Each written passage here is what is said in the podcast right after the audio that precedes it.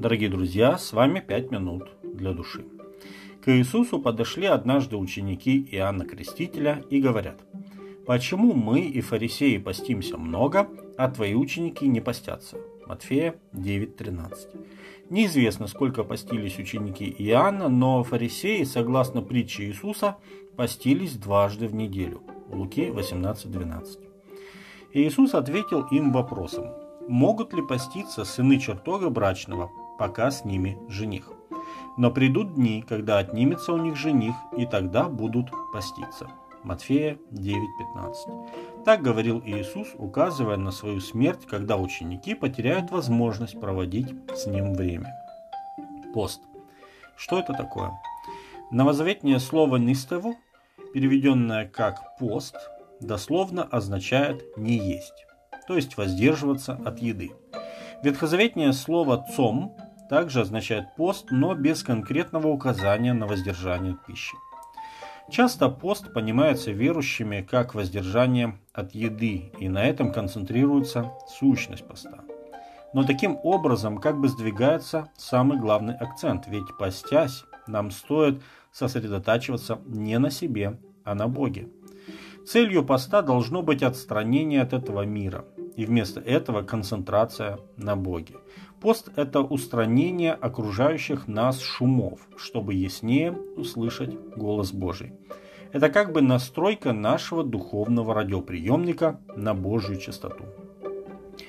В Библии мы часто встречаем примеры поста. Например, Давид постился, когда заболел его ребенок, рожденный в Версавии. Вторая книга Царств 12. С 15 по 20 текст. Он не ел хлеба 7 дней и всю ночь провел лежа на земле. Здесь мы видим сильную эмоциональную причину для поста.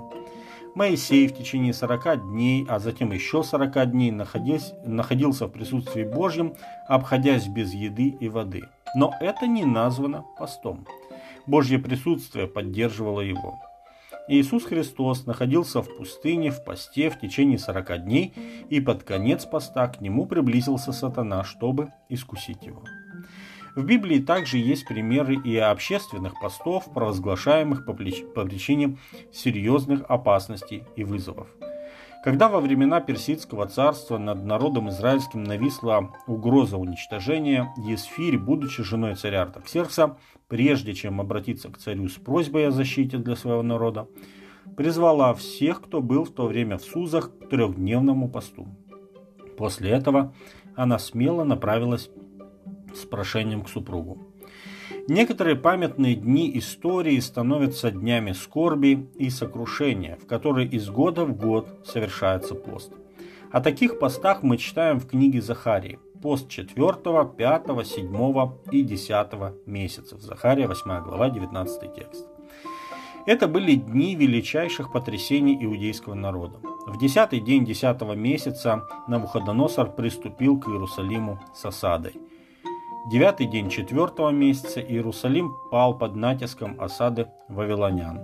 10-го числа 5-го месяца был разграблен и сожжен Божий храм. И в 7-м месяце Исмаил убил Годолию и вывел остаток народа иудейского в Египет. Об этом написано в 4-й книге Царств 25 главе, а также в книге Иеремии. Но Господь говорит через Захарию, пророка времен восстановления храма, что пост 4, 5, 7 и 10 месяцев соделается для дома Иудина радостью и веселым торжеством. Только любите истину и мир. Захария 8, 19. Потому что храм Божий будет отстроен заново, и Иерусалим будет восстановлен. Вообще Господь не устанавливал эти даты поста. Он даже задал вопрос народу через Захарию: «Для меня ли вы постились, когда постились и плакали в 5-м месяце уже 70 лет?» Захария 7:5.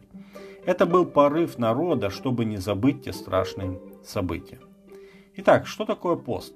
Пост – это не средство заставить Бога сделать то, что мы хотим. Пост изменяет нас, а не Бога. Пост – это не способ казаться более духовным, чем другие. Пост необходимо совершать в духе смирения и радости. В Евангелии от Матфея в 6 главе Иисус говорит: «Когда поститесь, не будьте унылы, как лицемеры, ибо они принимают на себя мрачные лица, чтобы показаться людям постящимися. Истинно говорю вам, они уже получают награду свою. А ты, когда постишься, помажь голову твою, умой лицо твое, чтобы явиться постящимся не пред людьми, но пред Отцом твоим, который в тайне, и Отец твой, видящий тайное, воздаст тебе явно». С вами были 5 минут для души.